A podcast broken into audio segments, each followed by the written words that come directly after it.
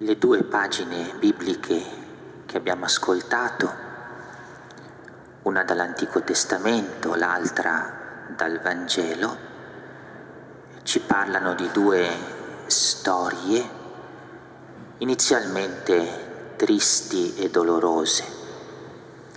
Manoach e la moglie non possono avere figli, la loro vita è sterile. Elisabetta e Zaccaria allo stesso modo, ormai avanti negli anni, non hanno potuto avere figli. È un'altra coppia sterile.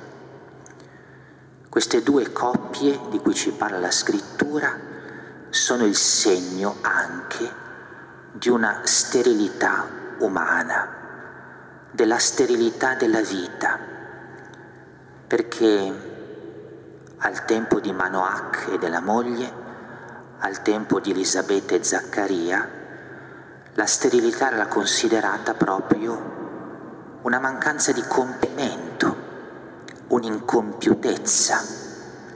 E noi oggi ascoltiamo queste pagine della scrittura proprio considerando l'incompiutezza umana. Questa sterilità è il segno di un'umanità che è ferita, di un'umanità che è manchevole, di un'umanità che pertanto supplica per poter conoscere un compimento che non ha. Qualcuno ha detto, proprio perché senza fede, che la vita dell'uomo è come un puzzle a cui manca sempre un pezzo. Ecco, l'esperienza della sterilità antica era proprio questo, l'esperienza di una vita a cui mancava sempre un pezzo per essere pienamente compiuta. Ma questa esperienza della sterilità e dell'incompiutezza la troviamo forse nei nostri presepi, perché in questi giorni ci accostiamo al presepio proprio per ritrovare la parola di Dio che si rende visibile in quella rappresentazione figurata della Natività. Ebbene sì, nella tradizione napoletana vi è una donna che si chiama Stefania e questa donna è una donna sterile, la sua carnagione è olivastra e porta tra le sue braccia un fagotto fatto di cui non si riesce a capire il contenuto.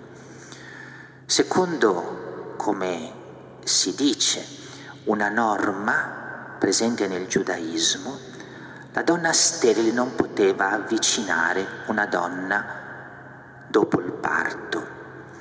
Ed è per questo che questa Stefania vaga nel presepio impossibilitata ad avvicinare la grotta dove è nata il bambino Gesù.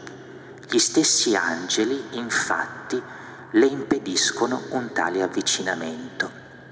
E allora, racconta la leggenda, la donna prese nelle proprie braccia una pietra e la avvolse in una coperta e in tal modo riuscì a evitare l'impedimento che gli angeli le facevano per arrivare alla grotta.